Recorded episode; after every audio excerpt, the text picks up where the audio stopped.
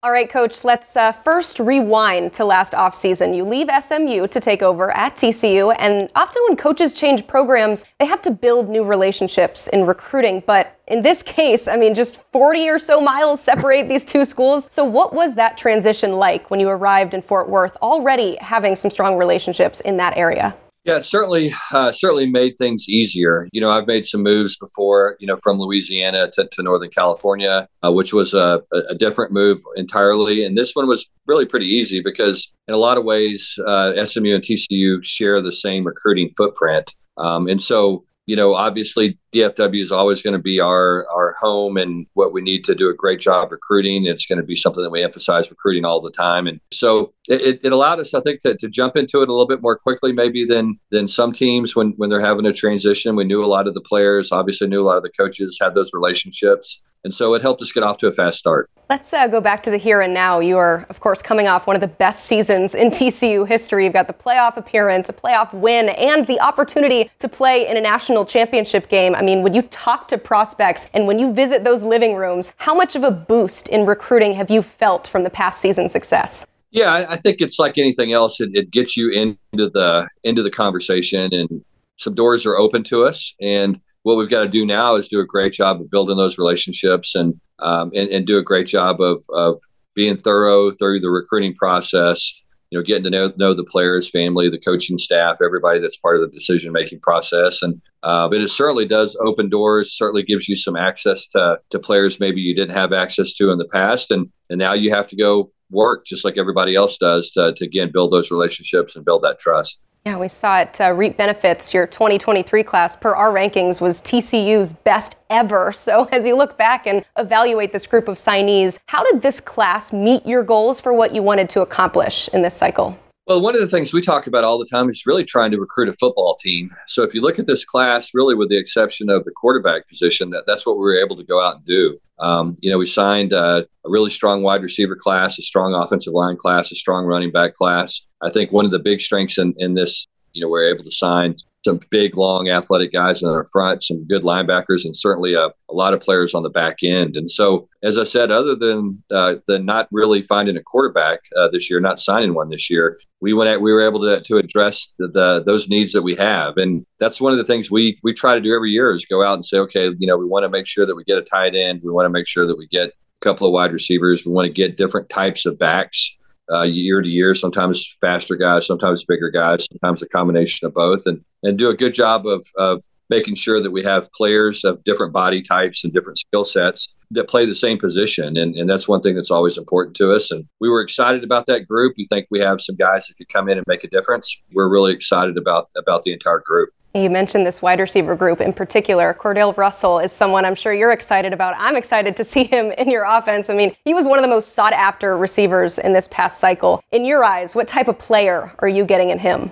Yeah, the great thing about Cordale is he graduated in, in December, and so he's on our campus working out with us right now. And you know, the my my favorite uh, characteristic of Cordale's is he has a burning desire to go make plays and catch the football. I think that's one of the things that really separates the great receivers from the good ones is just how they compete when the ball is in the air. Cordale is elite at doing that. He's, he's a big, long, athletic guy that's got great body control and has an ability to come down with those 50-50 balls. But the thing he does the best is just compete really hard. I mean, he's a tough-minded kid, uh, really, really loves to, to, to compete hard and to, to fight when the ball's in the air. You know, he views it as his ball and a lot of times that's a quarterback's best friend is you have a receiver that you know if you give him an opportunity to, to make plays he's somehow going to make them and cordale's done that um, as a high school player we certainly hope he can transition here at tcu yeah and he was one of just 19 high school recruits you signed from the state of texas. We mentioned just the great impact of recruiting there. I mean how much of an emphasis do your,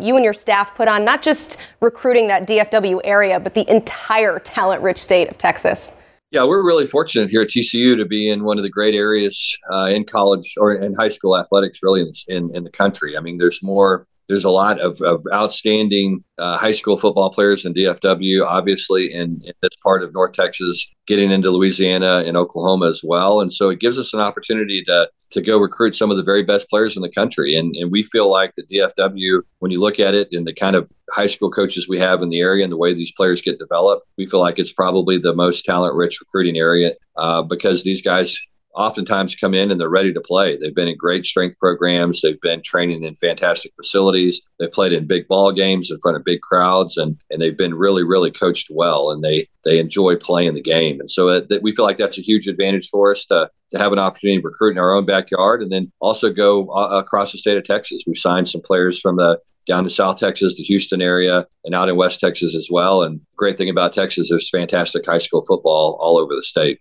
Certainly helps. Uh, you got some big changes, though, in the Big 12 this upcoming season, adding BYU, Houston, UCF, and Cincinnati to the fold. So, how do you foresee the expansion of the conference affecting your recruiting footprint? We mentioned the Texas side of things, but how much bigger does that map need to get? Yeah, you know, I think it, it, it potentially opens up some uh, opportunities for us, maybe in Florida a little bit. Um, as I said earlier, the great thing is we really just have to focus on recruiting our own backyard. Uh, I feel like that those teams will, will certainly gain an edge when it comes to recruiting, being able to say that they're going to play a number of games in Texas moving forward. And if you're a team like BYU and you recruit recruit primarily out west, you know now all of a sudden you can get into Texas a little bit more, and they've had success, obviously Detmer and guys like that in the state of Texas in the past. But but I think it probably opens the door for for some additional schools to get into Texas. I think it certainly uh, helps Houston and the city of Houston. You know, having that Big 12 logo, I think will improve their recruiting as well, and I think it'll probably open some more doors for us in Houston as well. So, you know, I think uh, I, I, think the state's always heavily recruited. There's tremendous competition for the best high school players in Texas. There always has been. There always will be, and you know, it's going to be fun to see how some of these recruiting battles play out. Certainly. Uh, the other side of recruiting these days, though, is the transfer portal. And uh, you've been active there, nine transfers this past cycle. You had 14 the year before. So, what is your strategy for how you use the portal when you're supplementing talent on your roster? Well, I think I think the great thing that the portal does is that allows you to to go and maybe when you sit down, you look at your roster and you make projections about you know, and you look position by position and you say, okay, look, we don't have any senior D linemen this year. Let's see if we can go find somebody to give us some experience and and fill in and help bring some of these players along. Then you can go out and find somebody. I think you know we're we're going to be a program that always builds our team around high school recruiting. I just think that's the best long term way to do it. But we've certainly had some success uh, you know, using the portal in the past. And, you know, it gives you great access to bring in guys that can make a difference for you. And you look at our team this year, you know, we, uh, some of those players that we took out of the portal really made a difference. It helped us get into the, the Big 12 championship game and help us, to, you know, to win a Fiesta Bowl and, and play for a national championship. And so, you know, that's going to be critically important to us moving forward, making sure that we do a good job in the portal. Uh, but we, we, we see it as an opportunity really to fill in uh, some of the gaps where we have them in our roster. I think we can uh, all pretty much agree that December was a wild month in the sport. We've got the first portal window opening, the early signing period was happening, and of course, you guys were preparing for a college football playoff appearance. I mean, I can't imagine how exhausting it was to balance all of these things. And of course, because of that, discussion of making adjustments to the calendar really heating up. So, what are your thoughts on the current recruiting calendar as it is now? Yeah, you know, there's not a really uh, an, an easy way to do it. I think uh, I think what you have to do in some ways is almost push high school recruiting back a little bit. You know, I've always been a big believer in, a, in an early signing period, and I think you can continue to do that. Maybe have a, a July signing period and then make the second period in February. Um, and so that you know you can recruit some of the transfer portal guys in December as they go into the portal and, and a little bit in that first week in January and, and, have some official visits, some time with those players. Also, I think it allows you to, to spend more time with your current players in your roster, which I think is critically important that you have a, an opportunity to sit down with your current players and just say, okay, look, here's here's what we see for for you moving forward and and uh, and, and have a chance to lay out your vision for their career and their development, which I believe is really, really important. And, and so I do think that we have to do something to to try to lessen uh, some of the uh, stress maybe that that coaches and players and everybody are under in December, um, and and push some of that maybe the high school recruiting, as I said, to, to February, and some of it forward, some of it backwards, and, and let guys decide early if they want to, and go ahead and sign in, in in July, and then let the ones that want to wait, you know, sign it only in February. I think that's probably the thing that makes the most sense, and and would probably give coaches, players, and everybody a little bit of relief. I do not envy the decision makers and those that have to try to figure out how to balance all of that. Uh, finally, as you begin spring ball, I mean, how do you continue the momentum from this past season's success?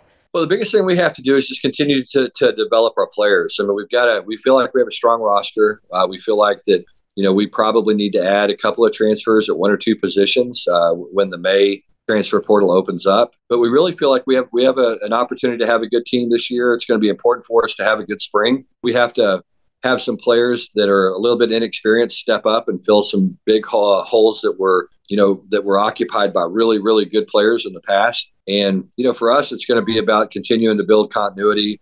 Uh, develop some of those young players that we signed last year. You know, we've got a, a number of freshmen that, that reported early and some transfers as well, and get those guys ingrained in our program and and create competition because I think that's the the biggest thing that we can do is create more and more competition for spots, and that always brings out the best in everybody. Coach, appreciate you uh, joining the show, and uh, thank you again for your time.